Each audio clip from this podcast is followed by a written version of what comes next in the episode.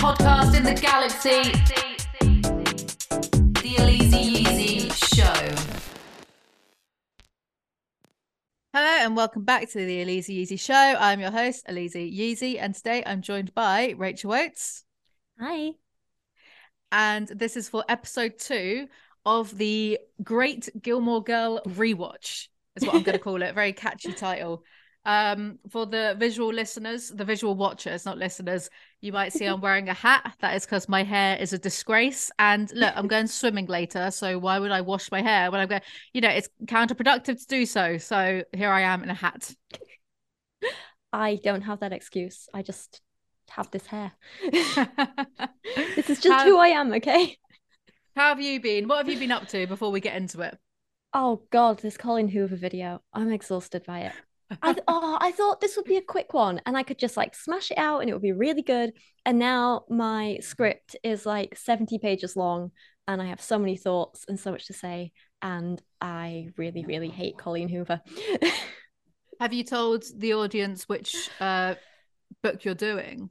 um well I, I imagine by the time this comes out my video will be out so it's um on it Yeah. ends with us i've only mentioned it so far on my discord server and i've been having like a little rant over there but it's just oh there's so much to it. It's a book that should have so much potential because it's something that needs talking about. It's like domestic violence and this idea that like someone can be so charming in the beginning and you don't see anything wrong with them and then kind of take over your life. And there's all these like subtle signs of abuse and you have like different cycles of abuse and stuff with her parents and her and all this stuff. And it should be a really important topic but it's just so poorly executed i think it does more harm than good it's like the bit that i'm working on now i'm going through what people have said about it online and i'm finding all these tiktoks of people like cosplaying as uh, victims of domestic abuse with like fake bruises and cuts on their face there's people making jokes about uh, him pushing Lily downstairs and being like, "Oh, I've got merch from the book," and then showing a picture of their staircase and stuff like that. I'm like, "Come on."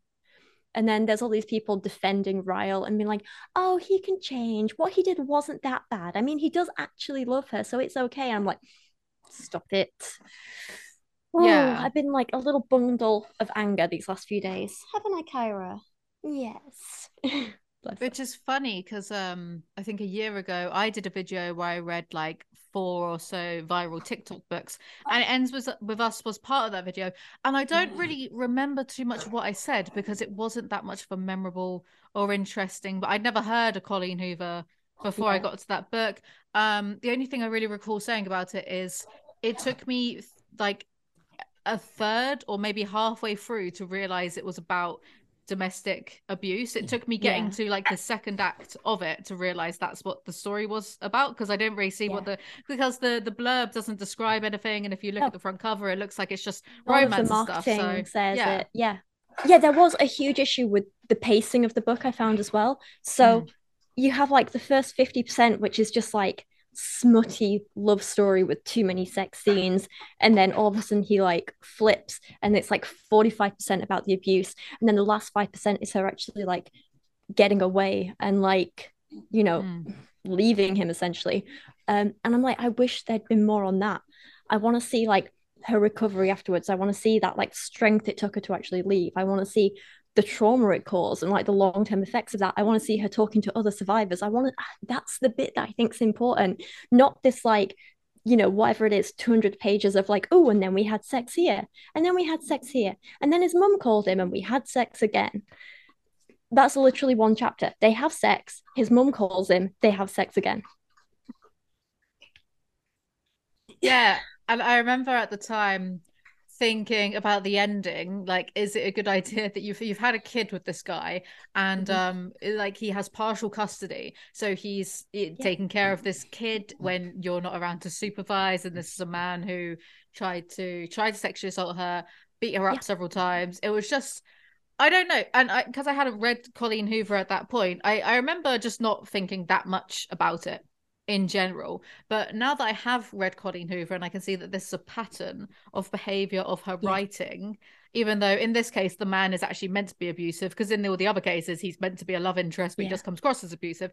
Um, I think it'd be interesting to revisit that at some Mm. point. Now I'm more acquainted with her nonsense. this is actually one of my big parts towards the end of the video. I, I meant to do this little like, you know, like a little 300 word conclusion. It's now like five pages long of like all these Mm. thoughts I'm having.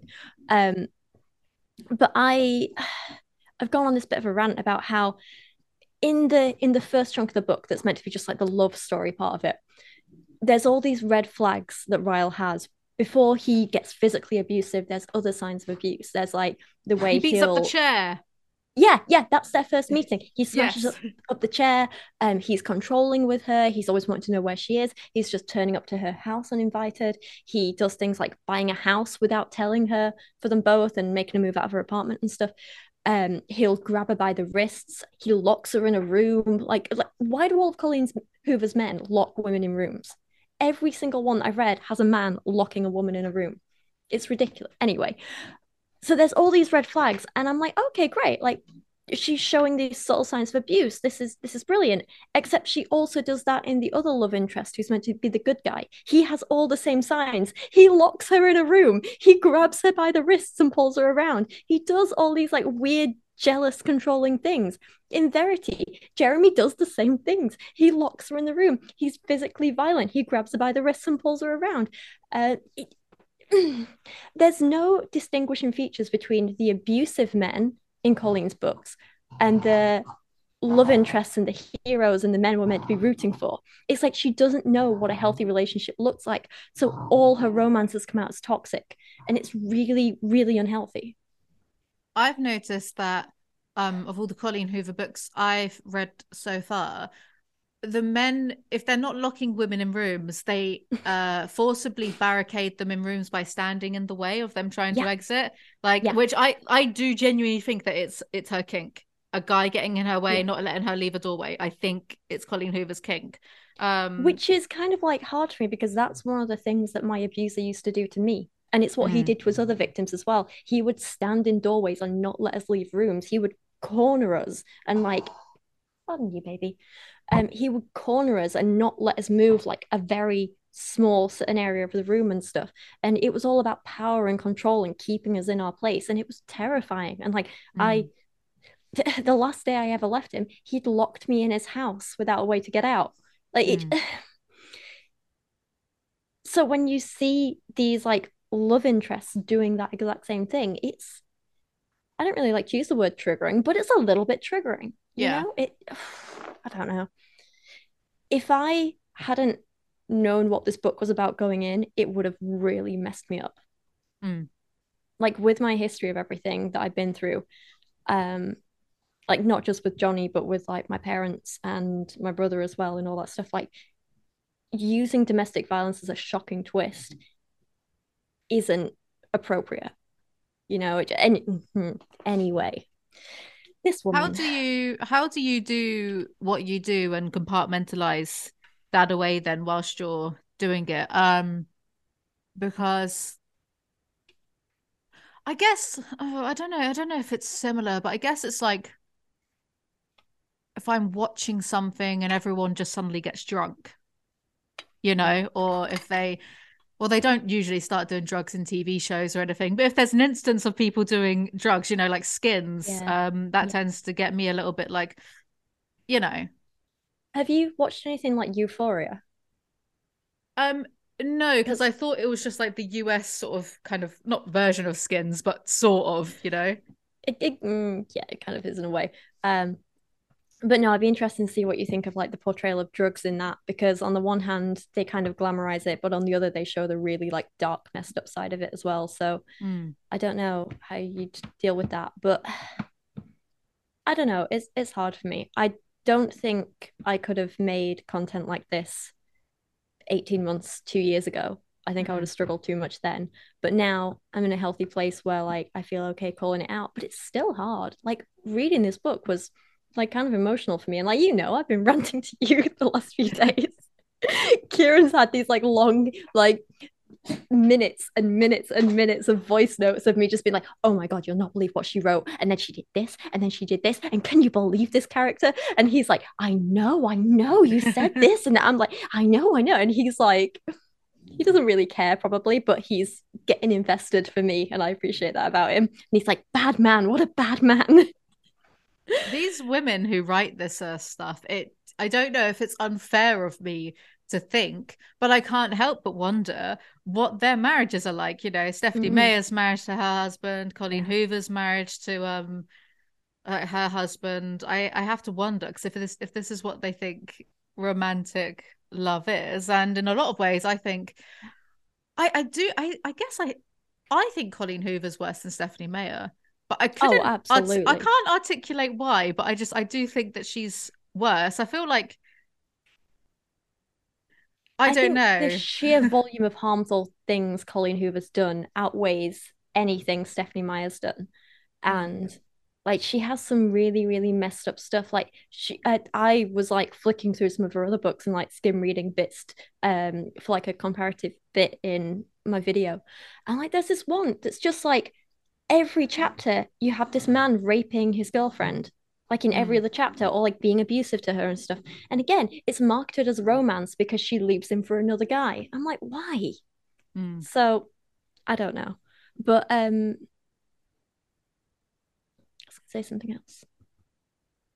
No i don't know. Forget it. There There's also in there something that like um personally I don't like about Colleen Hoover as a person. I feel like this is a bit unfair Mm. Yeah. to say, but I also don't give a shit because I don't respect her. Um, I don't like from what I've seen of her, I do not like her as a person. Whereas Stephanie Meyer, Mm-hmm. and this is so weird, but there's something that I do kind of like about her. like Stephanie Meyer, there's something Yeah. I don't know what it is. Like, um, I read her Wikipedia page for Breaking Dawn and finding out that she's a teetotaler. She doesn't even drink caffeine. There's something about that I, I think is so um on the other end of the spectrum from my previous life that I don't know, she kind of fascinates me. And I feel like I could talk to her without insulting her, at least, you know, uh consciously. I wouldn't want to consciously insult her. But Colleen Hoover, I think, is just um well, I guess because like Stephanie Meyer has always risen above her criticism and just ignored it, and she's ignored that E.L. James made a sexy porno of Twilight. She's ignored all this stuff, right? Um, but Mhm. Colleen Hoover is so insecure that that I don't know if you've heard of him. This guy called Caleb on YouTube. He was the first person to uh, call Colleen Hoover out for her awful fiction years ago. Ooh, i don't he but was- good on him Yeah, well, he was a teenager at the time. He was like he was young, and Colleen Hoover really got the hump and tried to get her weaponize her fan base into attacking his video and all this kind of nonsense. It's like grow the fuck up, you like a weirdo. 40 year old woman stop it In it, yeah. So something that I just really don't respect or like Yeah. about her as a person. I sorry, I remember the thing I was going to say, and it's bad. So you know her like history of like her dad was abusive to her mum and stuff like that, and that's why she wrote Mm. this book and whatever. We don't know what's going on in her own marriage, but her own son has been accused of sexually assaulting other women, and she's like standing by the son, defending him. When these like women have tried to be like, yeah, but he he did this to me, she's just like blocking them on social media and being really petty about it and stuff. And it's like, what is wrong with her? She's a boy mum. She is. She is. She's a boy mum. They're the worst. So Yeah. those women, they're the real gender traitors. Boy mums. I've I've kind of got a bit about that in this video, but I didn't know like how deep I wanted to go with it because again, like Ryle, the abuser in this stupid name. Sorry, sorry, anyone called Ryle. Um, but oh, also the names. Sorry. Um, he's got this weird thing where he's like, "Oh yeah, I love my mum. I talk to her every day. Blah blah blah. Like I tell her everything. I do all this stuff." And the mum's like, "Oh, I love my son so much." I'm like, "Yeah, he's a spoiled brat. That's why he's like the Mm. way he is." Hmm, hate Yeah. it. Speaking of um things we hate, spoiled brats, annoying, stupid writers, I've been doing Onision's autobiography. Oh God, yeah. How is it? it's the most miserable thing I've ever done. Um, it's for whatever reason, it's only 150 pages. There's a PDF of, of it online. They they shared it on Reddit, so you can just you can just grab the PDF. it's I'm- like a Google Drive file for free. done enough to fill 150 pages. Oh well, consider. Well, I think he's just making a lot of it up because every other paragraph is about how he fancied a girl or he how he dated a girl in the seventh grade. Like this is the level of which we fall into with Onision. But every other paragraph is like that. I dated this girl, and then there was this girl, and then oh, this girl liked me, and it's like, who the fuck are you trying to kid, kid, Greg? He's really acting like he's a player. It's a bit like incel fan fiction then. Yeah. It's miserable. It's unrelenting. It's it, like it, it's riddled with typos. Yet he he insists later on that he did proofread it. Um, he doesn't understand how to use commas, right? Because commas are for natural pauses. Yeah. You know, where you would take a breath. Mhm. Um, Yeah. He he will Or write adding a in certain clauses and subclauses and stuff. And yeah. Sure, but he'll write a word, use a comma, write another word, use a comma, write like six words, use a comma, and it's just like, what are you doing? You don't... But in the beginning, he he um he intros it by he introduces it by saying that you know he's always wondered if he's a superior writer because he did well in English at school, and it's like, who are you trying to kid? It's fan fiction of his own life. It's baffling. It's so fucking miserable. I'd feel sorry for him if he wasn't so scummy, you know? it's literally it's the ramblings of like the criminally insane and you know speaking of like getting triggered whenever there's alcohol on tv i swear this autobiography is so boring and shit and annoying um and, and he has a go at druggies and stuff and you know i've been sober for all of Mhm. four for over four years but reading it makes me want to drink to get through it reading it makes me want to do coke again because it's just that like Oh, it's like do you know what would make this a lot better a bunch of drugs Can that be your video title? Like, Onision risks my sobriety. Too far? Oh, it's true. Oh man. Oh man, no, it sucks. Anyway, Uh, that's that. Should we get on with Mhm. the episode? yeah, So- we have episode two, season one. We are very far into this. We're making good progress. episode two, the Lorelais' first day at Chilton, where both Rory and Lorelai go to Chilton, though Lorelai doesn't because she's the mum, obviously. But it's Rory's first day at school, her new private, um, her new private school, and Lorelai makes a bit of a social clothing faux pas. That's the episode. I Should we get like into the it? outfit. I I'm just gonna say this now. That is an outfit I would wear. If you look on Reddit for this episode, see uh, like every thread is about the outfit she wears. Like it's not about anything else to do with the actual episode. I don't mind it. Um, Yeah. you know, because it's a little cowgirl look. However, for Lorelai, it's quite out of character because she never wears anything like that That's right. ever Well, again. It was, it was laundry day. It's not her fault. Yeah, but even in the summer, she never wears shorts like that. Yeah, true. I liked it though. I thought it was cute, but I, it made a good point of showing how like. So here's the thing, it was like really good for showing how snobby like people at the private school were, but I didn't Mm. get the people in town being like, "Oh, you shouldn't have worn that. Oh, you shouldn't have worn that." I'm like, are you trying to say they're just as snobby, or the... hmm? That was a I weird. think with the town, it's just trying to show how much of a close knit community it is. Oh, you know yeah, that they feel comfortable enough um to do that. But well let's start right at the beginning of the episode because in the in the introduction the um is it called a cold opening where it's the intro before the Yeah. theme song? I don't really like the intro because i hate feet. So and she's there doing her toenails. I'm like who is this for? I don't like this. I need to close my eyes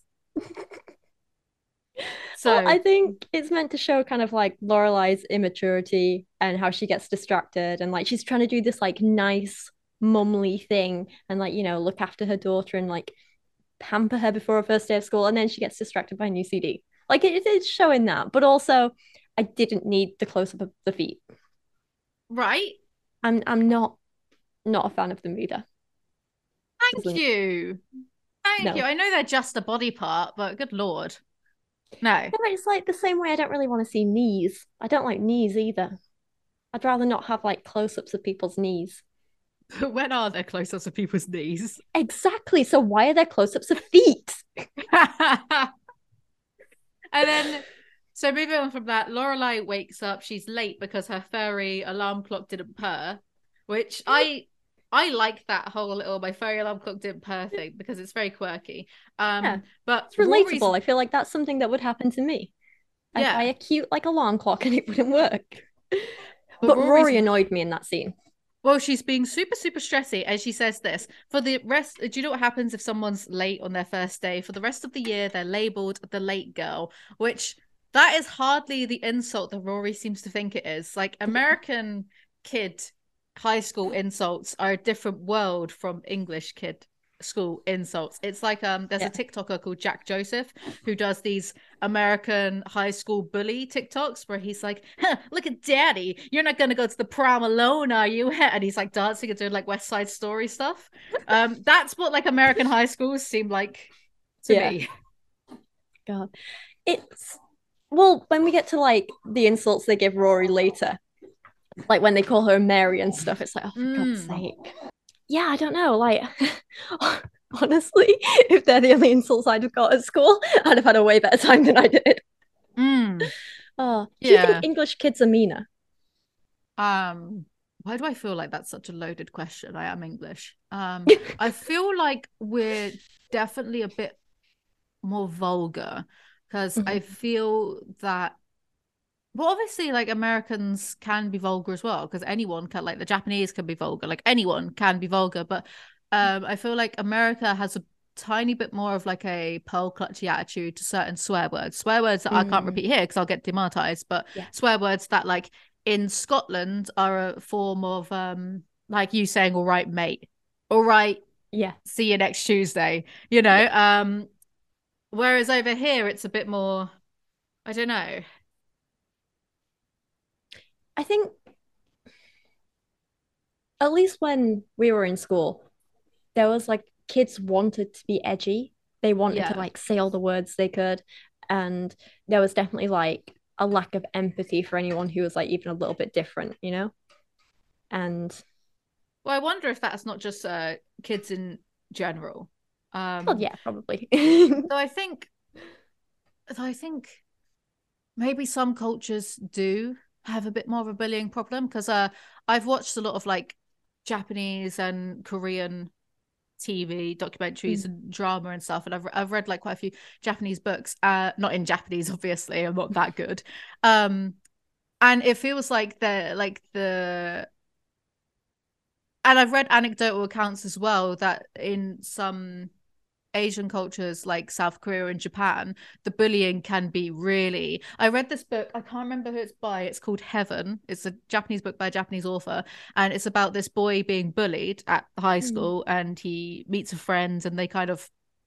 She's bullied as well, and uh, their but their only connection is that they're bullied together, and it, it's a kind of coming of age story, and the bullying is really like bad in this book like it like it's crazy like uh like they force him to eat chalk and Oh. with like paint water and he froze up and then they force him to like drink the oh, do you know what I mean? Do you know what I mean? That's and I've said it's definitely yeah. a theme that I've noticed in like um a few Japanese movies. Like well like battle royale I guess. Like the bullying was so bad that someone brings in a he was going to stab someone. No he did stab somebody. He stabs the teacher. Right I'm messing this up a little bit. Um I guess you could say it's kind of like bad kids in general, but Mhm. maybe in some cultures there's a bit more of an attitude of, you know, sort it out yourself. And if you don't, you're kind of weak. Where so like the Yeah. bullying could get worse in certain um because maybe it's gotten better in England because I feel like people are getting a little bit more understanding of mental health over here. maybe, yeah. I'd hope so. I don't really know though. I don't really spend a lot of time around kids. Oh, but then I saw a um what did I see? I saw a film. I don't think it's out yet. It was like this multimedia screening of this film called The Boogeyman, and it's based on this very short Stephen King story. Um, my boyfriend got like it was a ticketed like premiere event. My boyfriend was invited because of his work, so I tagged along as his plus one and stuff. And in this film, it's a horror film, right? But these these are it's American, and these high school kids. Are so the, the main character the main protagonist's mother died like before the film you know so it's Yeah. kind of like about a family coming to terms with that with horror and supernatural elements and Mhm. you know so her mum died and these american kids are so mean to her about it you know literally like to the extent of her her your mum died basically so That's i don't know i don't know Yeah, but I mean, like, as first days of school go, I don't think Rory's was quite as bad as she was making out. I'm not sure. Like, the No. workload seems stressful, but other than Yeah. that, yeah and she she pisses off paris because she accidentally ruins her project so Yeah. um I'd be angry too if I was Paris. yeah right Like, especially even, in a, in a even school as an like accident, that yeah. like even if it's an accident, I'm holding that grudge for the next 20 years, you know? There was when I was in school, a kid purposely, uh, we had this baking competition, and I used to love baking, and it was a bread making one. I worked really hard on my bread recipe, and I practiced, and I was doing this really cool like plattered bread and stuff, and it was like a cheesy bread. Um, and this kid purposely sabotaged it by pouring like a crap ton of salt in my mix without me realizing. So obviously the bread didn't rise properly everything was like crap and then when the judge tasted it she nearly puked Oh, and I have not forgiven him to this day. Oh God. Yeah.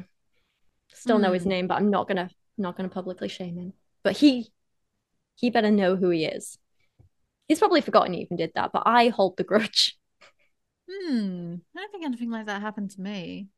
I was just I was just kind of weird and did stuff by myself. Really, I was. I think so. I was definitely a bit of an asshole in school, but that's because everyone was an asshole in school. Like I was quite moody and a bit rude, but I'm a little bit of a rude person anyway, which I don't like about myself. I don't like that I am. I am naturally a little bit rude. Um, but every time I feel like every time that I'm like, you know what, I'm going to be really nice and forgiving today, and I'm not going to react with anger to things, whatever. People come along to test my patience. Like, um, oh, but let, let's go through this chronologically. So Mm, they go yeah. to school, they finally get to school. Yes. There's the Chilton dad, um, which we never see again, so a little bit pointless. But the Chilton dad, he's speaking to Lorelai. She's wearing her silly to their standards outfit, and he's stumbling over his words, talking to her. I guess because she's just so beautiful. Yet, like he's a posh businessman bloke. He's probably a millionaire because his kids are going to this private school. So he's definitely spoken to beautiful women all of the time. But he's really stumbling over his words, talking to Lorelai. I don't. Mhm. I know the point of it. I know the point of it. It's meant to be like a kind of because Lorelai is like a little bit of a manic pixie dream woman. Yeah. Um, and she's not like the other girls, you know. She's Well, different. Because she's not like the other mums. She's a young Mm. mum. A cool mum. She's a young right, mum. Mhm. Even though if they're all millionaires, most of them would probably look really nice anyway. You know? Yeah, true. Um, Um, then they get to headmaster Charleston Charleston's office, Mhm. and Emily's there, and they're also like Lorelai's trying to keep her coat on to cover up her outfit, but they're so pushy about her taking the coat off. That annoyed me. Yeah. Like just let people wear what they want. But I guess it's like I don't know because I've not really been around rich people very much. So I haven't really spent a lot of time around rich people, but I just get the impression that they have all these like etiquette rules and like Yes. you know like these these traditions and ideas and stuff. And so they they kind of like that comes before everything else. It's like if you sit down, you must take your coat off. Like it doesn't matter if the person's comfortable or the temperature or the what's underneath or anything like that. All that just goes out the window. And I don't know, I don't really like it. But it's odd. I feel like there was kind of like more of a critique of like richer upper class people in the earlier seasons than there was later on, you know? Mm, mm. It's interesting. Yeah, because later on it becomes a bit glorified with Rory wanting to be a part of that world. Uh, I also noticed that like Lorelai is just really messy. Not what she's wearing, but just Mhm. as a person. She can't talk to adults. She can't talk to uh the severe looking woman. She can't Yeah. talk to the Chilton dad very well. She can't talk to Headmaster Charleston. And Emily's there unannounced, and this annoys Lorelai. But I kind of think that it was better for Rory that Emily was there because at least she was being professional about things and she was maintaining conversation. Um, Yeah. and upon watching it, Emily's not even actually aggy about what Lorelai wears. She cracks a few jokes about it. Like she's being funny, you know, like um, is your Yeah. horse outside? Are you gonna wear spurs with like like she's being funny, which Lorelai would make the same jokes about Mm. someone else if they'd shown up to, you know, this prestigious place wearing so she would make the same jokes. So it's kind of like, well, why can't Emily? Why is it annoying when Emily does it, even though they've got the same sense of humor? Well, that's that's the thing about like Lorelai and Emily's relationship that's so interesting is that Lorelai is so like her and doesn't want to admit it. Yeah. So it's like she gets annoyed at her mum for doing all the things that she does. I think Mm. it's quite funny.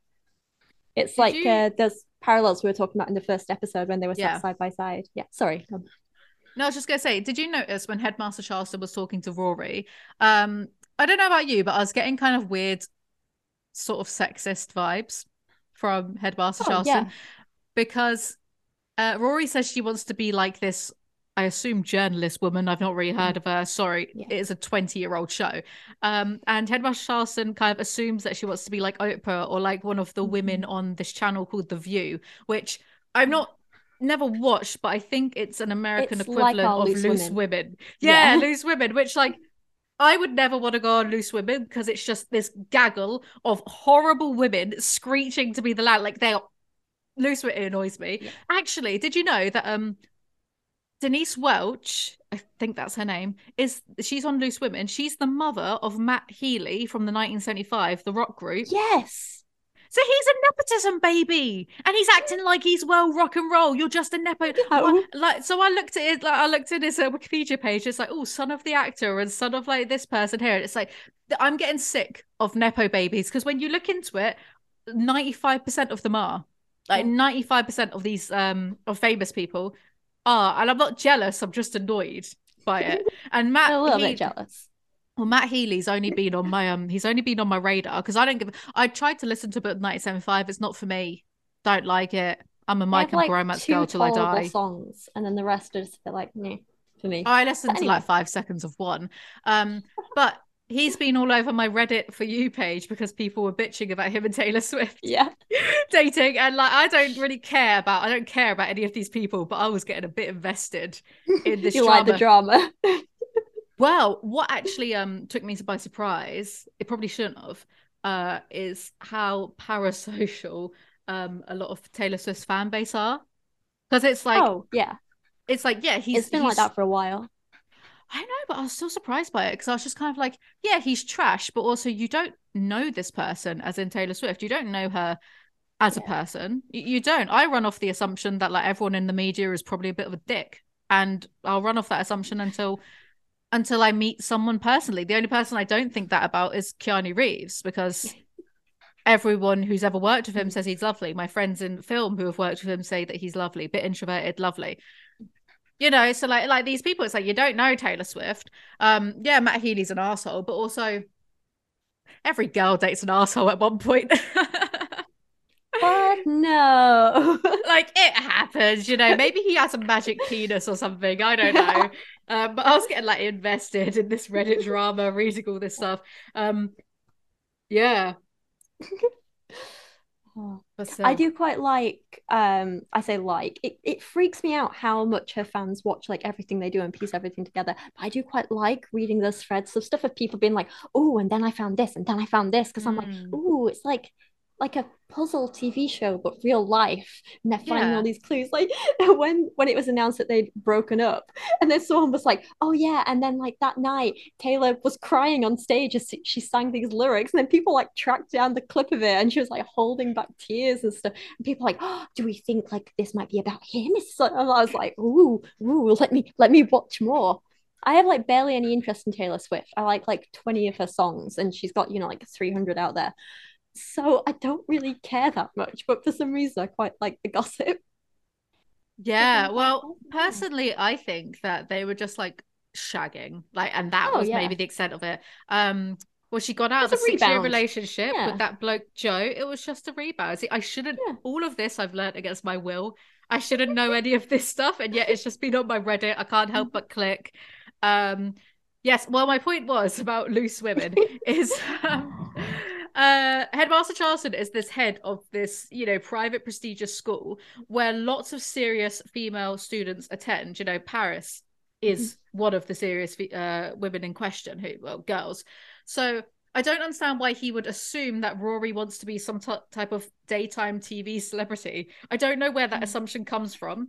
Um well i don't know the lady she likens herself to be like anyway so maybe that lady is a daytime so maybe i'm completely off the mark but like because i don't have that background info Mm. to me when he says all that stuff it feels a little bit like weirdly sexist coming from a strange place considering half the students are women and all of them are Yeah. serious and he makes a note of being like this is a very serious school and you have to you know um pull your weight around here Yeah. so i don't that's the vibe i got from it Yeah, it's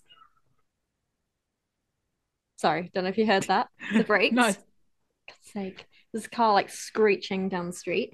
Anyway, um he's hard but he's got a big willy Oh my god, I heard that. No way. Maybe it's a car chase.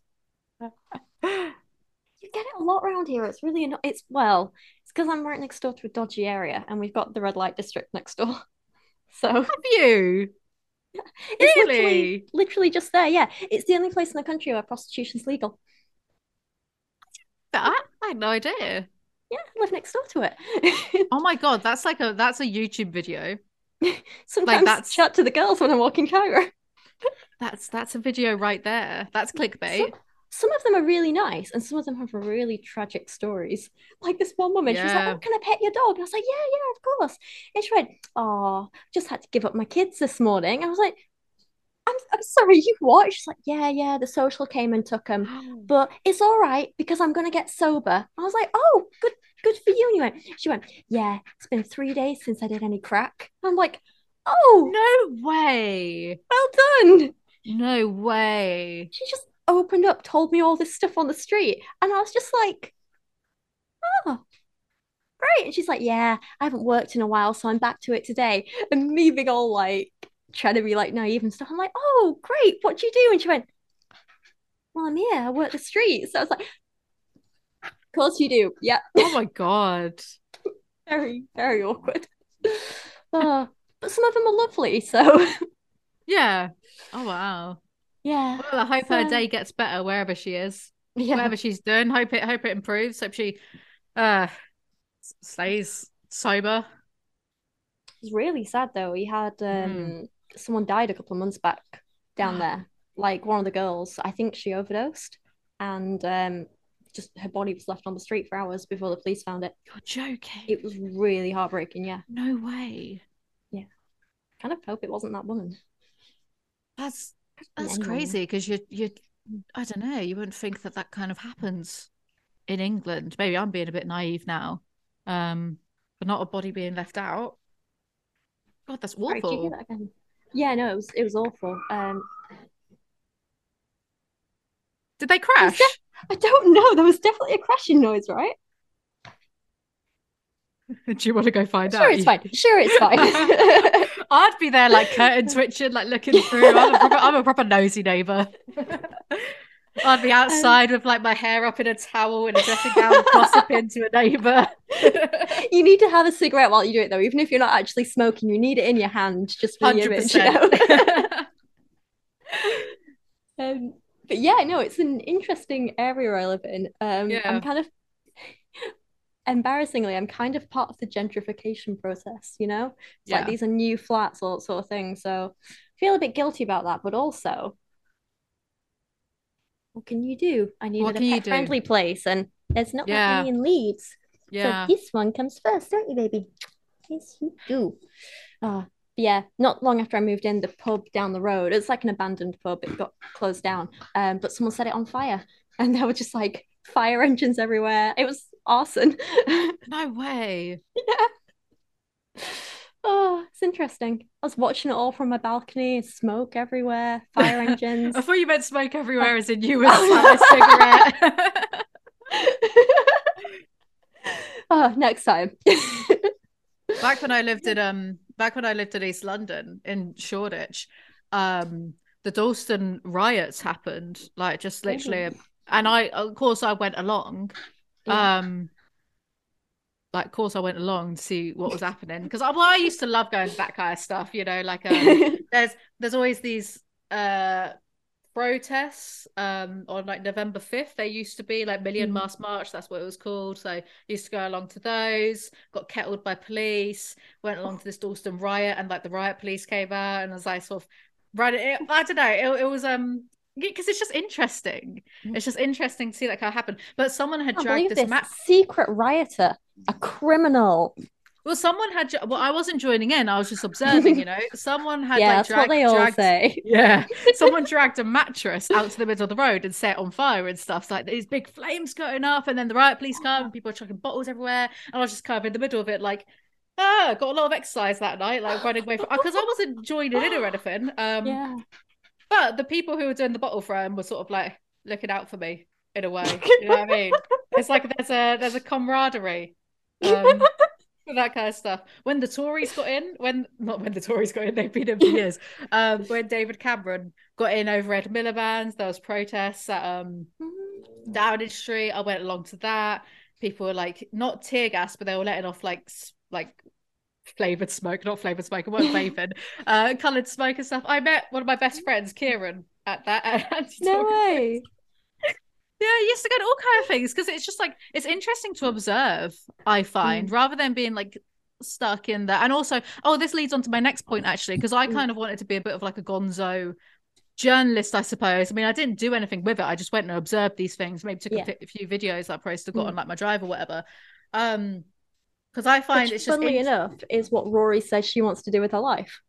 exactly. So it all you know, comes back. Sorry, carry on. Yeah, because I've noted that like they don't use the term gonzo journalist, but when she's saying things about wanting to be out there, be part of the action, that's what that means Yeah. to me. I used to be and this all ties in together. Like I used to be a really big fan of Hunter S. Thompson's work, who is like the Mm. father of uh gonzo journalism. Um, so that's where I kind of got my little oh, I'm living in Mm. London, I'm gonna go along He to these did, like protests Uh, and Fear and Loathing, right? yeah. Yeah. And he went uh he lived with the Hells Angels for I think a year until they kicked the shit out of him.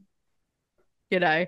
Um so like I for a while thought oh that'd be like really cool to do and even with this with the Paris riots going on if I'd had like spare money I wanted to go to Paris to interview people during the Paris riots because even even the police in Paris were joining in with the protesters and like standing down and stuff yeah because they're all pissed off at Macron and I think it's really Mm. interesting just to observe human behavior but Yeah. Rory does not have the edge nor assertiveness nor what it takes to be a Mhm. gonzo journalist. She couldn't hang out at the Hells Angels. She couldn't be at riots or protests or like, you know, bottles flying around and people like with their riot gear on. Um, like, you know, so I briefly tried to pull a Hunter S. Thompson in my early 20s, but I couldn't do it because although I loved drugs almost as much as Hunter S. Thompson did, I kind of hate people, so I don't. I sort of like I, I like to observe, but also like being a journalist, be annoying, having to talk to people all the time. Um, even though what we're doing right now is a character study on imaginary people, so Mm. I don't know if I'm being ironic or satirical. I don't know where the line is with myself anymore. you My like people is, as long as they're not real. I like people up until when they just start talking. No, I consider I actually consider myself a really antisocial extrovert because like I you know I do like being around people that I've not met. You know, this premiere that I mm-hmm. went to with my boyfriend and his work colleagues, I never met any of them, but like afterwards I was my dopamine like my my dopamine pool was full because I'd met a bunch of mm. new people and chatted like shit with people. However, I am also very antisocial, and it's not through shyness; it's just through I can't be bothered. Like you're all mm. annoying, so hard. But you know, back to Rory. It's not about me, but back to Yeah. Rory. Like she never had what it took to be the type of journalist the story is trying to tell us she wants to be. Maybe not, but I did find at least at this point she had some passion and sh- some drive and an idea of what she Yeah. wanted to do and where she wanted to go. And over the seasons, that just completely disappears and goes away. And I'm like, well, why is that? What changed? It can't just be, oh, Lorelai and people in Stars Hollow spoiled her because she has drive at this point and she's only ever been around Lorelai and Stars Hollow. So is it Chilton's influence and like all the rich kids? Is it Richard and Emily? Do they kind of like make her um what's the word? Uh she kind of gets complacent, you know? Um, well, I think the main change for her happens when she goes to Yale, you know, and Mm, they don't initially have the money for her to go to Yale, so she just goes to her grandparents and makes the deal on Yeah. her own terms um yeah. with her grandparents and that's maybe where the change starts to happen. Well, actually no, because even in this season when the I think it's this season when the house gets termites and Lorelai doesn't want to go to her parents for it, but Rory's like, "Well, we need the loan. Why don't you just go to grandma and grandpa?" She starts to see more of that she can rely on that world of privilege. Yeah, she sees from her grandparents paying for Chilton and then later Yale that she has access to this world of privilege. She can rely on it. Yeah. And it's an interesting one though, because like I don't know about you, but if I suddenly had a grandparent that was a millionaire, yeah, I kind of would. want to be like, hey, could you could you maybe like loan me 20 Mm. grand so I can pay for a deposit somewhere? you know, I like you kind of would Yeah. naturally want to take advantage of it, wouldn't you? I think if all of us suddenly had a very rich relative, no, take advantage is wrong, Yeah. actually, because that's mean. I wouldn't want to use them as a money source, but at the same time, like Yeah. knowing you have those things to fall back on, Yeah. can we like begrudge? safety Yeah. sort of thing. Because it's not like she's just like frivolously spending. She wants it for her education.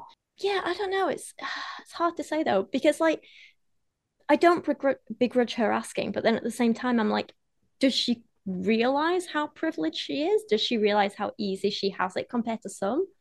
Because I'm I not sure if she that's does. diff. No, that that's got to be the difference, right? Mm. Um, because I, I don't know. Hmm, I don't know. Anyway, I thought Hornet had got in. Then I got really scared for a second. I'm still on the still on the lookout for the Hornets. Um, Charleston is one of the only characters I think to tell Rory that she's capable of failing. Because he gives her this Mm. whole speech about how, you know, you might fail, you're starting late. Failure is a part of life, but it's not a part of Chilton.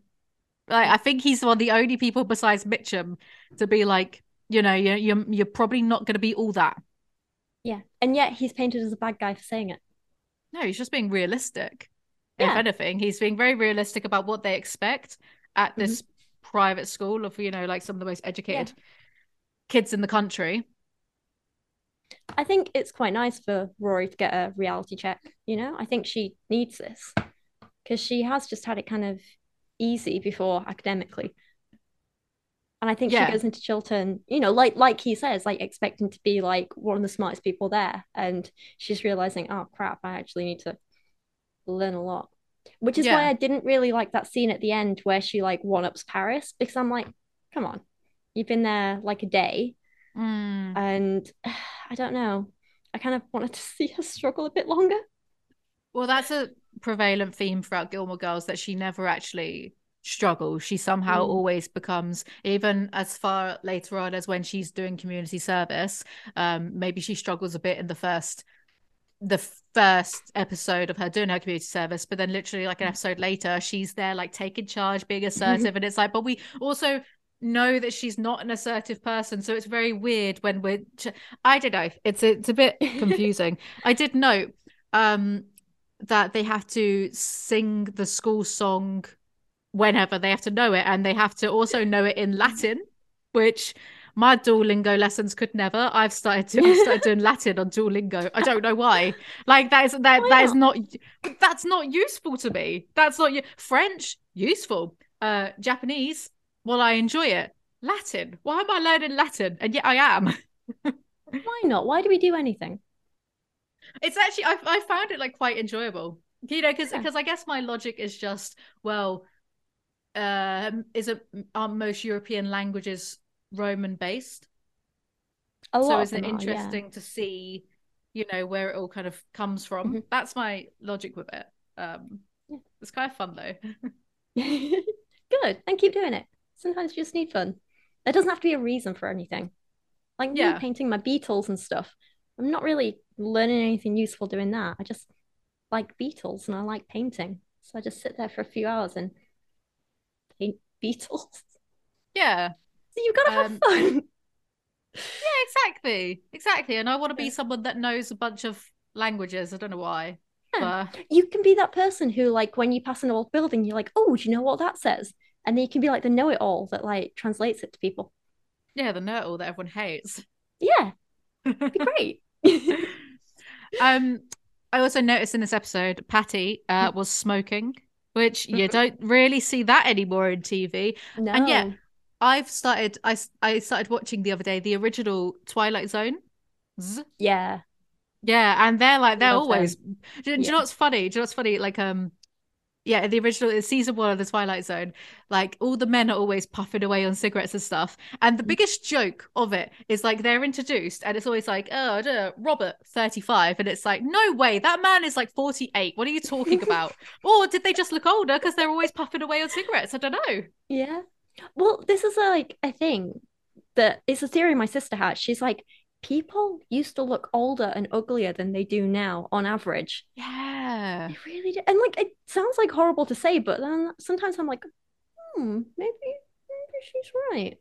Um, but is that now because we have like more plastic surgeries and stuff and more like beauty treatments, or is it just because maybe people know how to look after themselves a bit better? They know things like smoking's bad for you, alcohol's bad for you, have a good diet, that sort of thing.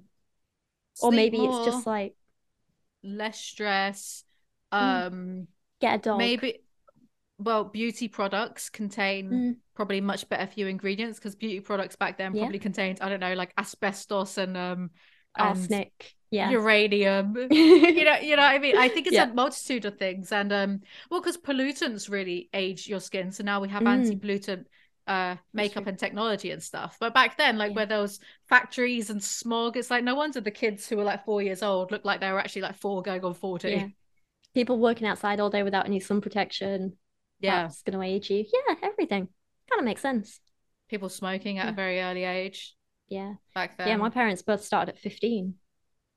I think my mum was like something ridiculous, like 12 Yeah. when she started smoking. So Oh wait, no. They left school at 15. I don't know, maybe they started smoking then. It was around the same time, if not before. yeah. But yeah. But yeah, leaving Yeah. school at 15. God. Yeah. You don't really see people smoking anymore. Which is good, I TV. think. Like, did they ban it? I don't know if they banned it. I don't know. I feel I'm like that's sure. something that they would ban, but I also kind of feel like, you know, if they're going to do that with Mm. smoking, then I got a few things to tell them about um alcohol consumption. And yeah, alcohol consumption is still very much glorified in a lot of TV shows. Yeah, that's true. And drugs in quite a few. Hmm. I don't know. I'd say I know there's definitely rules about like in the UK especially smoking on set. Hmm. Like you can get some exceptions and like in some plays you can get exceptions for like actual smoking. Like have you seen um oh what's it called with Nathan Fielder? Um one minute, let me Google this.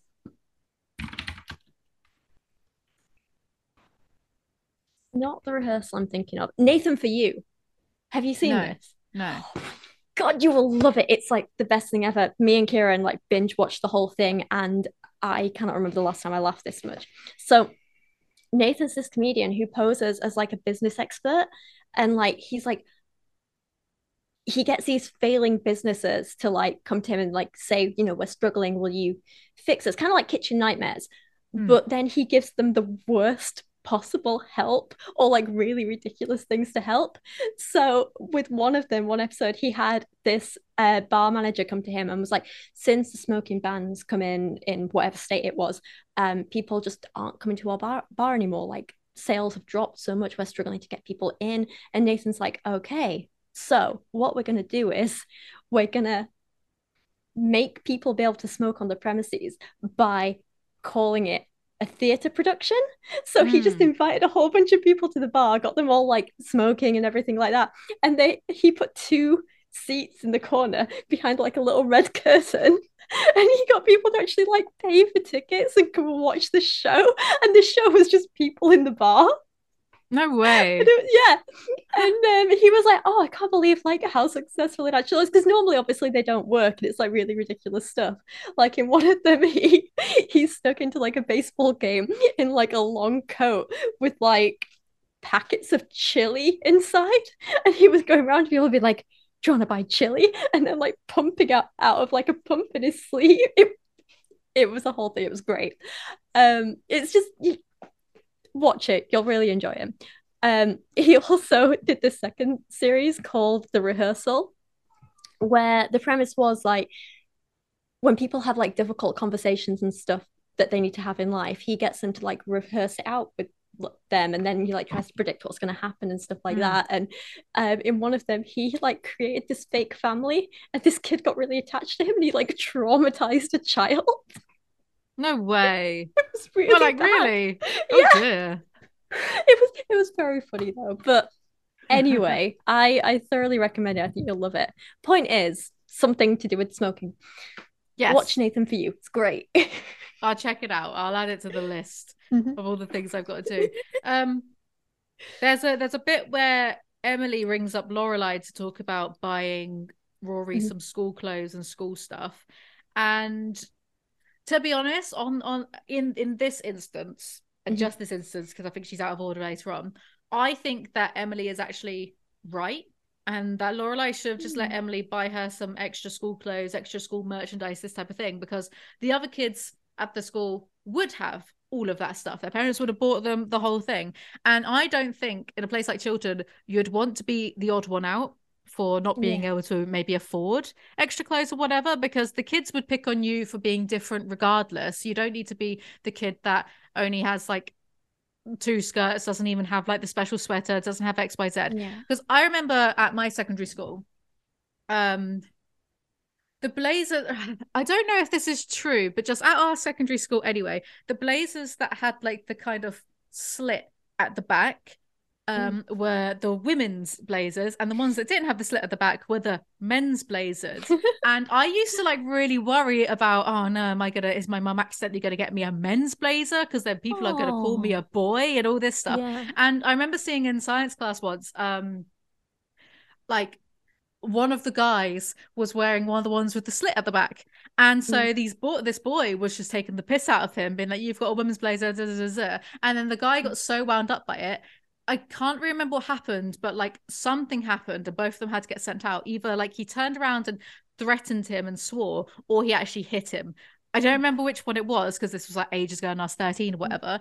Um, but like I feel like that adds to my point that school is rotten. Kids will pick on you for anything, even something as Yeah. stupid and mundane as a fucking slit in the back of who cares? Yeah. And it sounds ridiculous because it's 2023 and like clothes do not have a gender. Doesn't matter. Skirts were originally made for men, high heels were originally made for it doesn't fucking matter. And yet Mhm.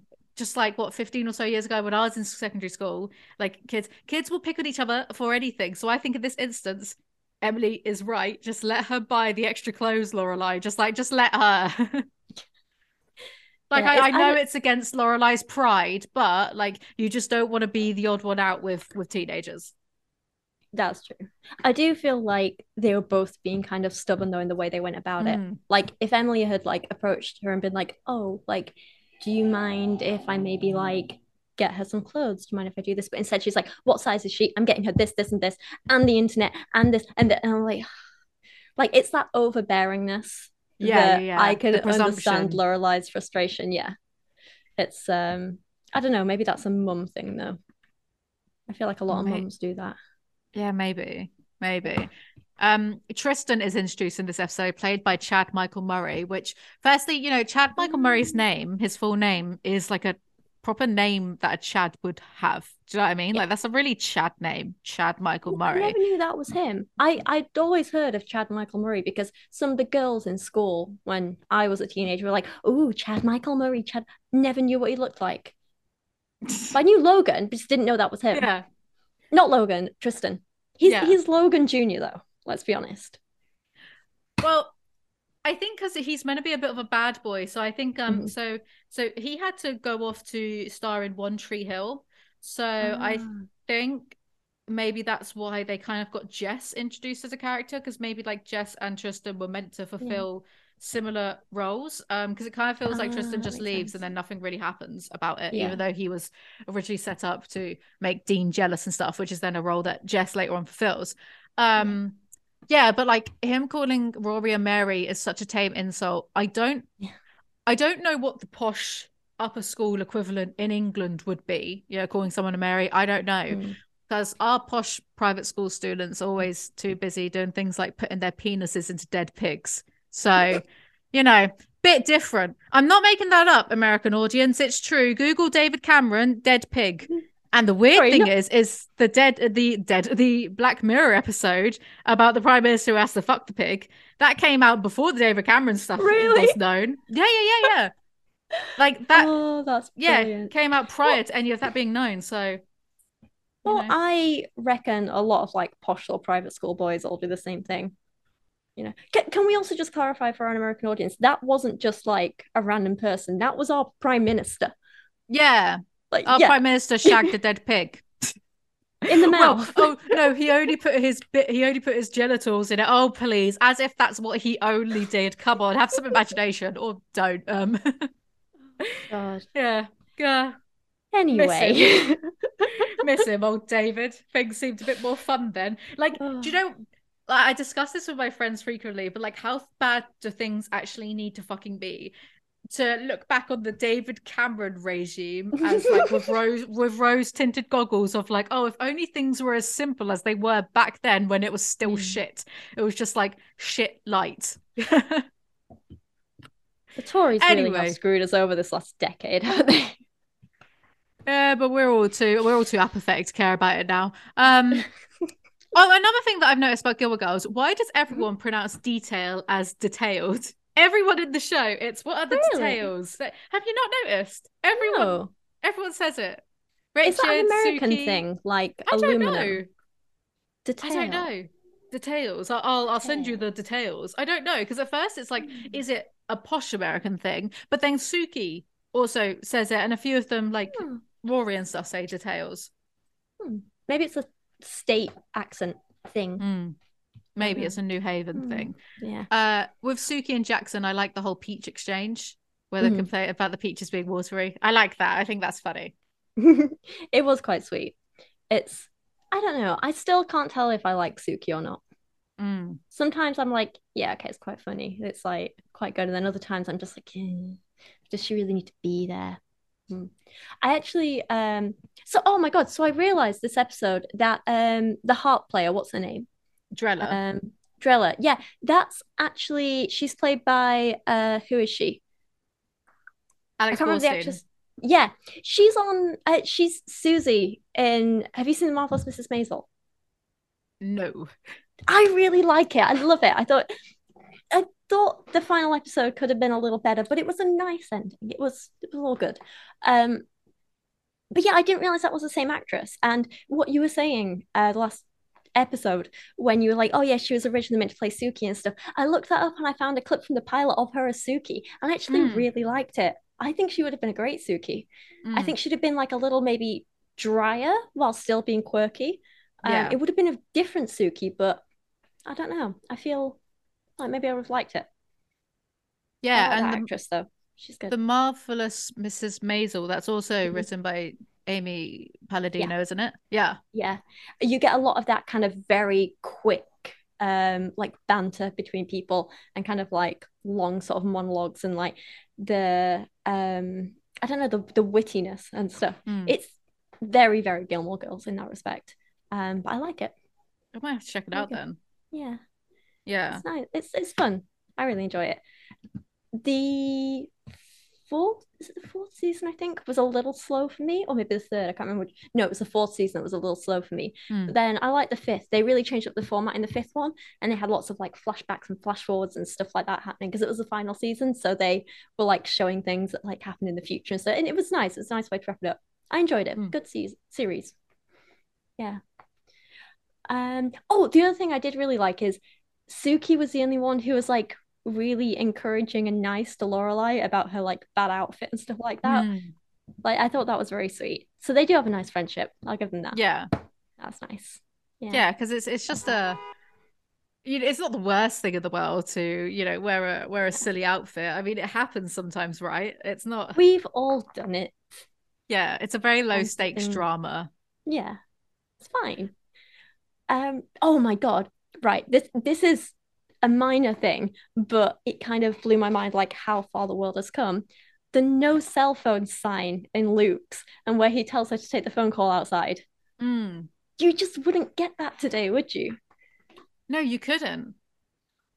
You couldn't because everywhere it's like uh, like people are we're all glued to our phones, all of us. We can't help it. Phones are almost an extension of our consciousness now. It's Yeah. weird. Do you have the the bump in your pinky finger from where so your phone tends to rest here and if you look at your pinky fingers side by side, one of them might have a bump. Mine definitely does. Where I hold my phone, one of them has a bump, one doesn't, one is straighter. If you hold them like if you do this, Oh wait, that way. yeah, might help. Mm, no, my phone my phone one my phone one has a a dip a bump from like it's literally Yeah. part of our evolution in real time. Um, yeah, take that, take that, creationist like evolution. Although- there you go. Maybe for me, it's because I have a mum case. Oh God. I, I know, I know, it's embarrassing. But like, I always forget to take stuff out with me. So if I do this, it's all in one place, and I've got like all my cards and ID and everything I could ever need. it's not embarrassing because like I, I should have a mum case rather than this absolutely despicable um like danger to mankind this this like 10th wonder of the world this thing that fucking electrocutes me half the time um People make fun of me for this all the time, but I'm like, yeah, but I never forget anything because everything's all together. I've got business cards in there. I've got some emergency cash in there. I've got my ID. I've got two debit cards and a credit card. So I'm never gonna run out of money if like one thing gets lost or stolen. And yeah, it's great. It's my life. and it's, it's only a true like mum phone if you're doing the old one finger Hmm. one finger for texting action because like all mums do that they can't they can't And I only do that when I'm drunk. there you go say it's all right. Um, I noticed when Emily was on the phone to Lorelai for like the second time, where she was talking about wanting to get Rory a car. That's when, for me, she starts being re overbearing because it's like, oh, just Yeah. pack it in, would you? Um, she says, yes, Rory takes the bus. Drug te- drug dealers take the bus, and I was just like, no, they don't. What university are you in? Drug dealers, drug dealers don't take the bus. They drive. I- like I you, think- you've clearly never had a drug dealer. yeah, true.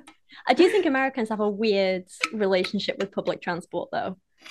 Do you Like, they think so? How so? Well, they don't use it as much, do they? I'm not Hmm. talking about like big cities like New York where you got the subway and stuff, but like in smaller places, like I don't know, it just doesn't seem as common. I think because America is a lot bigger, when you turn Yeah. 15 or 16, whenever it is, you basically do have to learn Yeah. to drive to be able to drive around. Um, yeah, there's this lady, there's this YouTuber called Rachel, and she's got this YouTube channel, Rachel and Jun, and she's got she's American and she's got a Japanese husband, and she says that like the you know because they do a lot of videos of like the differences, the cultural differences, whatever. And she says that like you know in America to get anywhere you have to drive around. In Japan, you can just kind of cycle and walk and like use public transport. Um, and whenever she goes back to stay in America for extended periods of time, she always puts on a bit of weight because she just drives everywhere. Whereas in Yeah. Japan, like you kind of have to walk everywhere instead. So yeah, maybe Yeah. I think I think it's just because America is like so much bigger than England or you know places in Europe. Yeah. I always find it quite interesting in like American TV programs why they make a really big deal out of going on a train. Like going on a train. And like, have you hmm. seen the bit in Modern Family where Alex is like, she has her train hat and stuff? I'm like, really? It's a train. like we have people like peeing in the corner on our trains. They're just like these grotty little like things.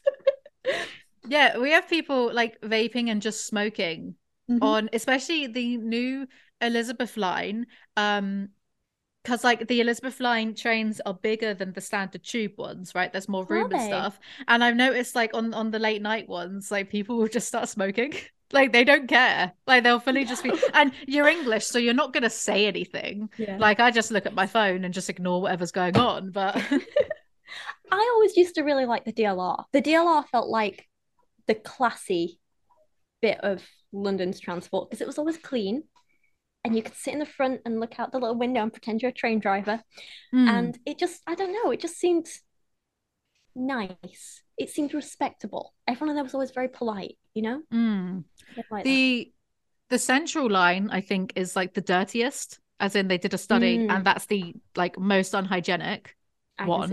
i yeah. try to not touch anything when i go on like the main tubes hammersmith and city that's a nice line because like you got more room there's more like Yeah. air airflow there's no do you know do you know what i don't like when people when you're on the tube and you're in the ones where like the carriages are they have doors because Mhm. the Hammersmith City, there's no doors. You could just walk around.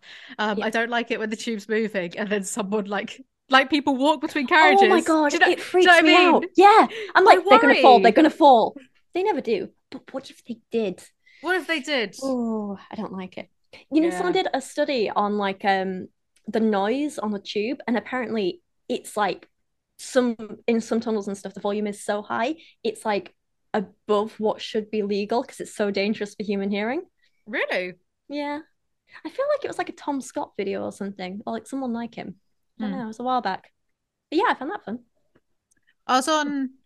I don't know what tube I was on, but I was like at Oxford Circus going to just like Piccadilly or Leicester Square the other day. Mm. And the tube driver was like on something, I think, because like it- the tube goes like it doesn't go fast. It probably goes like 30 or 40 miles an hour. It just feels faster because you're in an enclosed space, you know? Yeah. But like, no, this this guy was like on something because they were going so fast. Like I sat down because it was like that fast that I like I could have Mm. fallen over. And these women were getting like literally flung to the other. They were standing up and they got flung because this guy, he was like going breakneck speed, like he was late for his dinner or something. It That's was a crazy. I yeah, I didn't get back on the same tube line afterwards because I was like, I ain't getting risking that driver again. Like, man was on some sort of mission.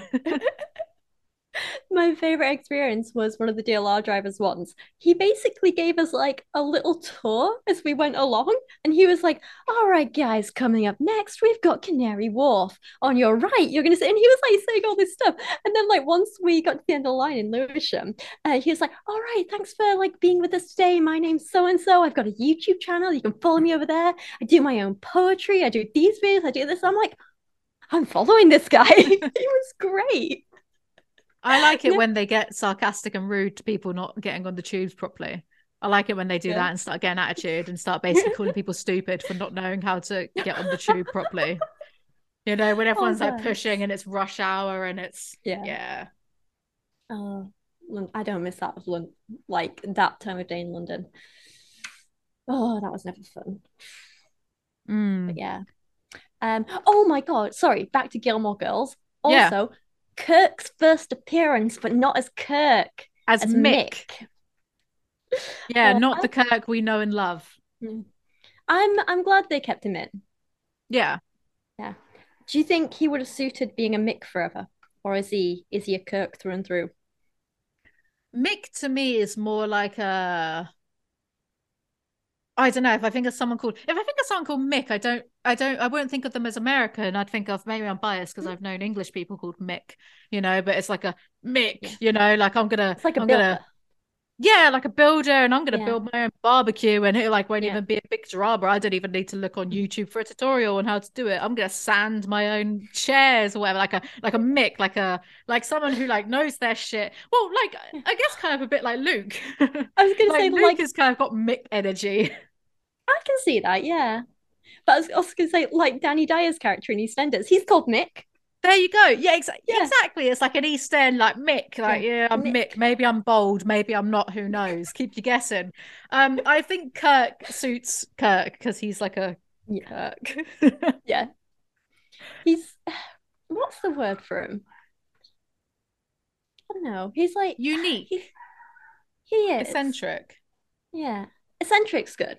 Because he's not exactly like a nerdy guy, but he's not not a nerdy guy. Do you know what I mean? Hmm. He's I don't know, he seems sweet though. I like Kirk. Yeah, me too. I've Yeah. always really liked Kirk. He's he's a true eccentric bloke. You know. That's him. I think we Um, all know someone a bit like Kirk. And if we don't, we should.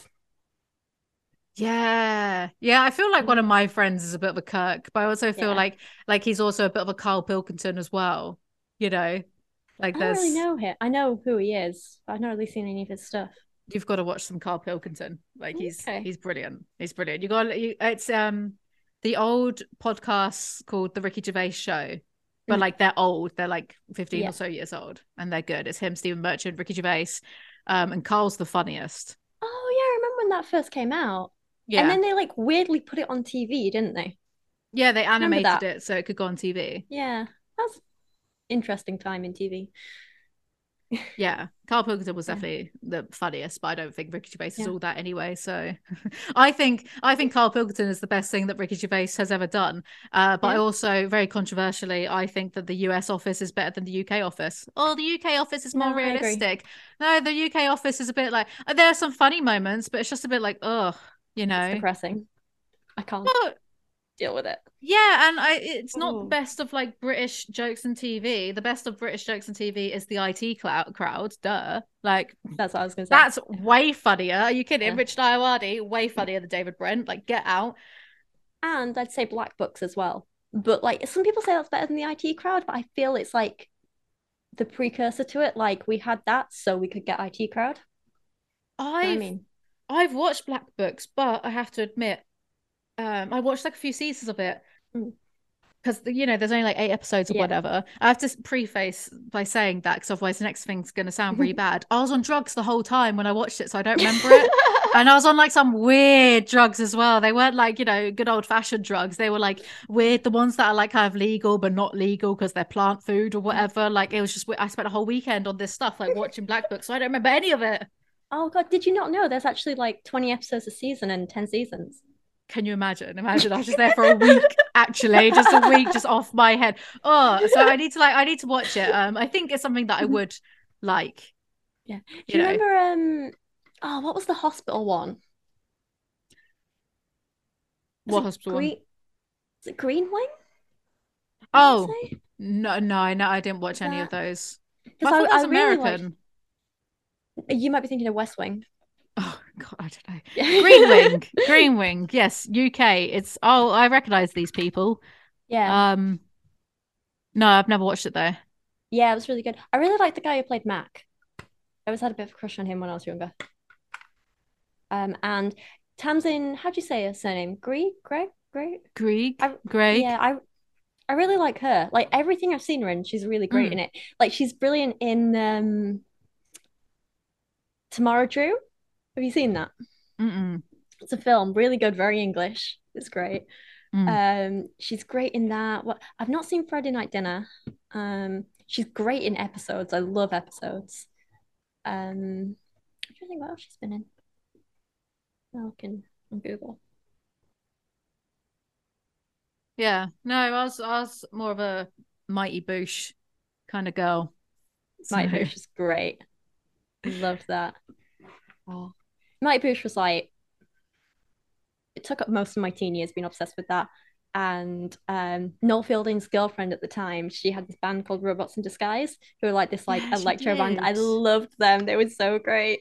Um, saw them once at Sheffield. It was like highlight of my teen years. Loved it. Did you ever see um uh, they put it on DVD, the Mighty Boosh live, the live show that Mhm. they did. Um, because I think I that still was like got even the DVD. It's even funnier than the actual show. Oh yeah, I was good. think it's it's so it's so good. I was disappointed with their last live show though, the um Future Sailors one. Mm. I I don't think I saw. I that. don't think I saw that one because I wasn't. For me, it was like season two was kind of peak, and then. Yeah. Well, no, actually, no. I loved. I loved all of the times when they were in season one. Was they were in the zoo? Season And one I- the I loved that because I loved the shop, and season three was just in a flat, I think. I think they were literally just like in their flat. yeah. My I might Google this. Yeah, I sorry, loved what were you in, I loved in season one the um what's his name? His I can't remember his name in the show. Is his name Bob, the American guy? And he has the little like special recorder thing, Yeah. and he like he doesn't know the names of the animals. So he's like, you know, the hairy man, what the gorilla, gorilla, and then he's used that conversation. So fucking funny. Uh, it's just yeah, it was a good time. It was very like surreal. Um, yeah, it was it was good. I'm just trying. Sorry, I'm still thinking about like where everything was set now because it's so long Mm. since I've seen it. But then, did you ever watch Noel Fielding's luxury comedy? Because I tried, but that was too random, kind of for the sake of it. I feel like he needs Julian Barratt to ground him Yeah, a little I bit.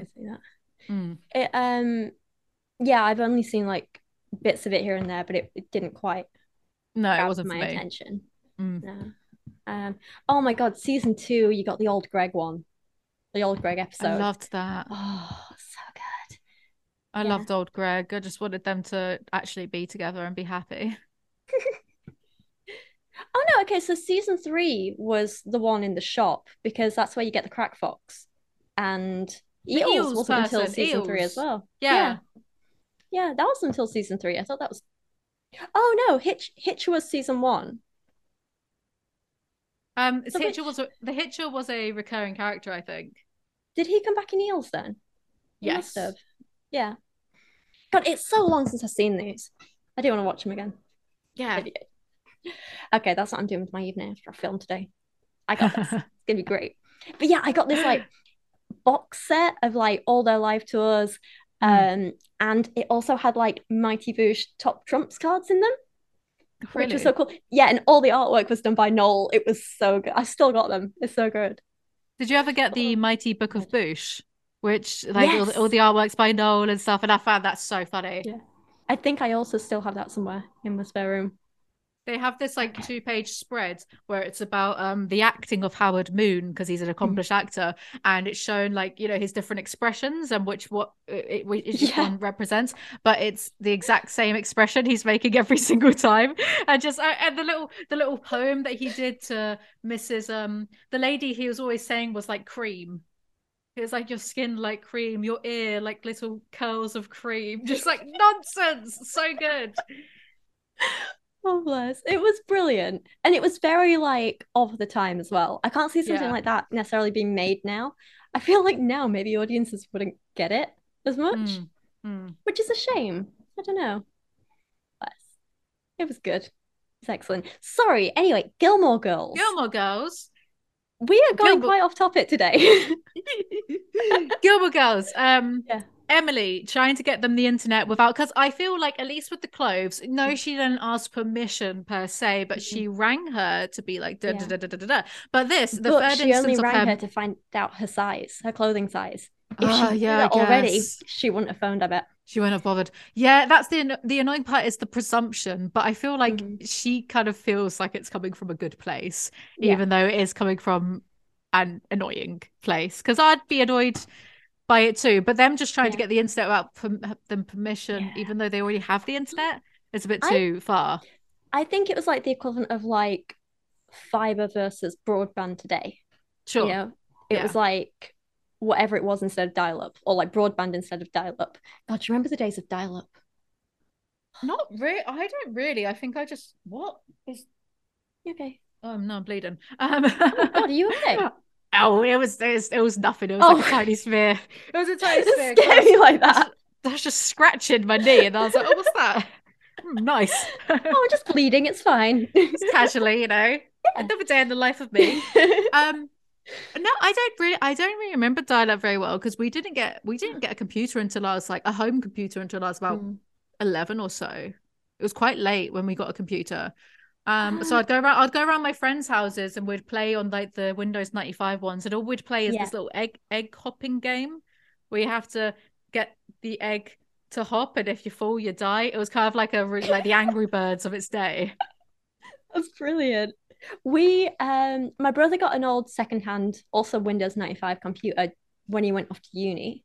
So Yeah. we had that in the house for a few months. Um, and we had it when he came home on the holidays as well. So I would have been eight then. And then we didn't get a family computer until I was maybe 13 or so, I think. Hmm. But we had some internet before that for my brother for when he came home on the holidays and stuff. But it was always dial up. And there were always arguments because my mum would be like, Well, you get off the internet. I need to phone your Auntie Josie. Oh, And wow. like my, my brother would be like, No, no, just five more minutes, five more minutes. yeah, Great, great times. Yeah, we definitely didn't have that. It was just, it was more like it took forever for the computer to do anything. Like you click on the internet, you have to go away, make a cup of tea, come back, and then the browser actually opens, Yeah. you know? Um, Oh. and we'd just That wasn't the those- computer, that was just using Internet Explorer. Yeah, maybe. and we'd I'd go on Newgrounds and play like the flash games and Oh, stuff. I remember I remember that. I remember that. Did you ever play on um. Mousebreaker? Mousebreaker were my favorite ones. No, I don't think so. They were good. Yeah, I enjoyed them. They had lots of like little like um sort of like cycling games where you had to like go up and down these little slopes and you're controlling the speed and stuff.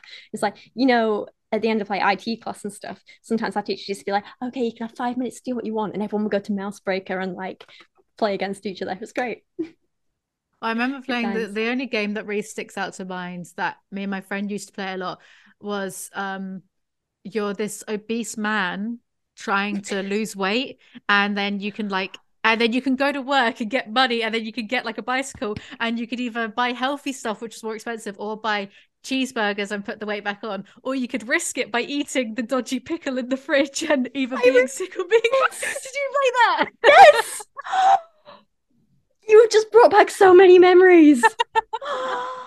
oh, we would we would love playing this game and it's like why oh and you had the goldfish and you either had to feed the goldfish because if you forgot the goldfish would die you died. But yeah, no, I ca- oh, those games. Getting all these memories now. Do you remember the um? Do you remember Salad Fingers? Yes. my god my first driving instructor who ended up being a little bit creepy and i had to fire him um he actually taught the guy who made salad fingers how to drive Really? yeah he's based here in leeds or at Oh, least I he was a couple of years back Yeah. Salad fingers. That was um that sure was something. that was me and my best friend meg when we were like 11 um she got her own computer in her bedroom so we used to play sims together and then watch salad fingers videos it's very cool we were very cool I used to play Age of Empires a lot. That was my thing. I loved Age of games. Empires. Yeah. Yeah. Oh, uh Gilmore Girls again. gilmore girls yeah Lane, Mm-hmm. Lorelai, and Rory walking back, and Lane's trying to scarf down pizza before going Mm-hmm. home because her mother bought um like a load of tofu, you know, Mm-hmm. and Lane's complaining about it because obviously, oh, it's bland and blah blah blah. But Mrs. Kim is Korean. Tofu in Asian, I mean, tofu can be made good. Like you just don't know how to cook if you can't cook the tofu very well. It's a sponge. It, it, it you marinate it, it absorbs flavors. You Mm. know, you can change the texture of it. You can do a lot of things with it. Um, tofu in Asian dishes is great. Like, Mhm. I think Chinese food is my favorite cuisine. Um, because of like the stuff that you can do with tofu. Korean as well, love it. Japanese, well, a lot of Japanese is kind of like fish based with like dashi, but if you get like vegan Japanese Mm. stuff, it's great.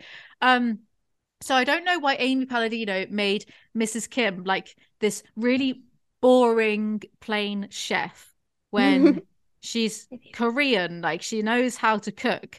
Um, Korean food is great. I think Amy Palladino kind of hates people who attempt to be healthy because you've got to be effortlessly thin, right? Yeah. Like Rory and Lorelai, even though they eat mm-hmm. junk all day, every day, they Yeah. shouldn't be effortlessly thin. And yet, Yeah. so I think I really think that Amy Palladino has this hang up about it because people that are seen to exercise in the series are mm-hmm. weird. People who eat healthily mm-hmm. are weird and boring. Um, but you can eat pizza and drink coffee all day and be absolutely fine, you know? yeah Like because Rory and Rory and Lorelai, they don't even. You could argue that they walk around a lot because Lorelai definitely like she's Mm. getting her 10k steps, yeah but you can't outwalk a bad diet. You can't. So I don't know. I feel like Amy Palladino has a very big like not like the other because that's where that comes Mm. from. This not I'm not like the other girls because I eat pizza Mm. and stay beautiful and thin and I'll drink beer sometimes and Mm. burp, but I'm cool. Like that whole thing. You know what I mean?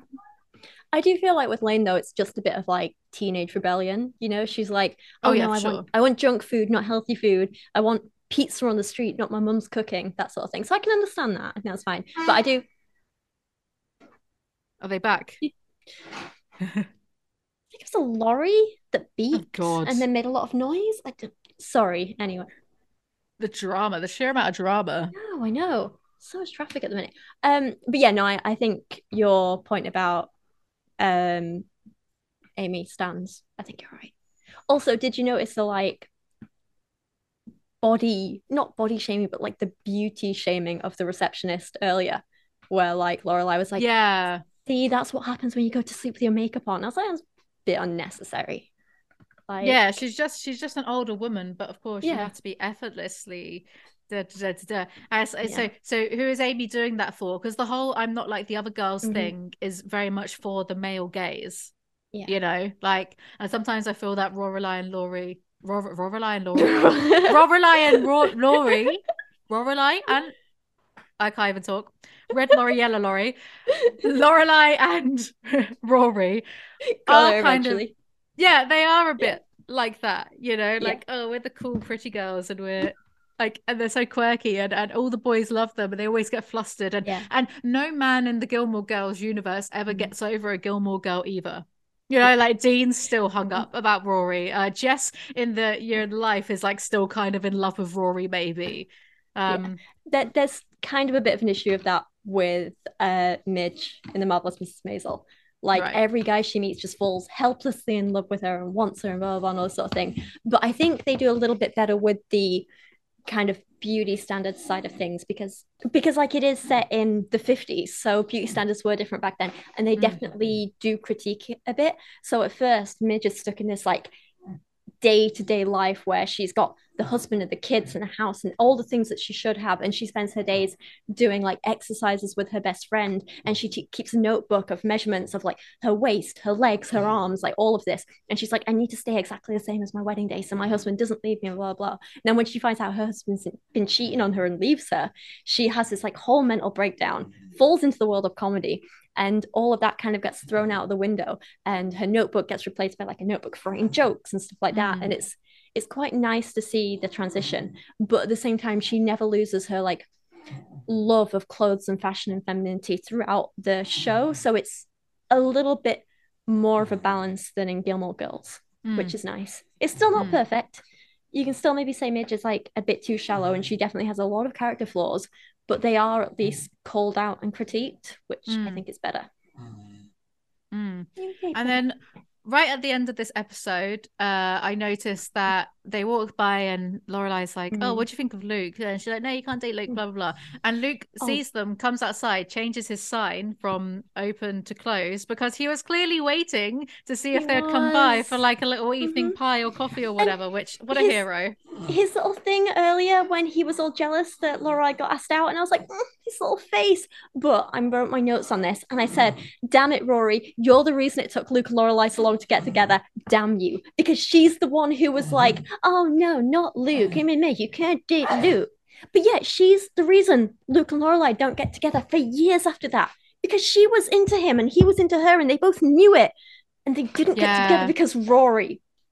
Rory's just the worst because she takes after her father, Christopher. Oh, Rory. And then the final the final thing I noticed was in the credits, the first Mm. name that pops up, director of photography, Teresa Medina.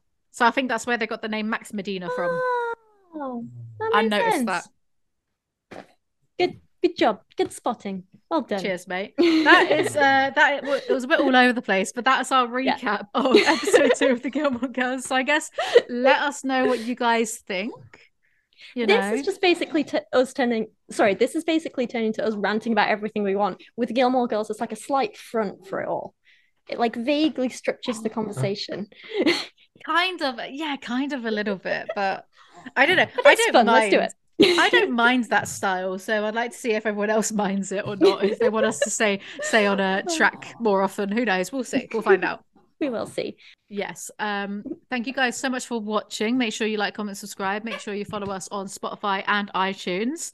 And that's all. Check out Rachel's channel. Check out my channel. Maybe my documentary will be out at this point. Maybe probably not. Um. That's all. Really. See you guys next time. Bye.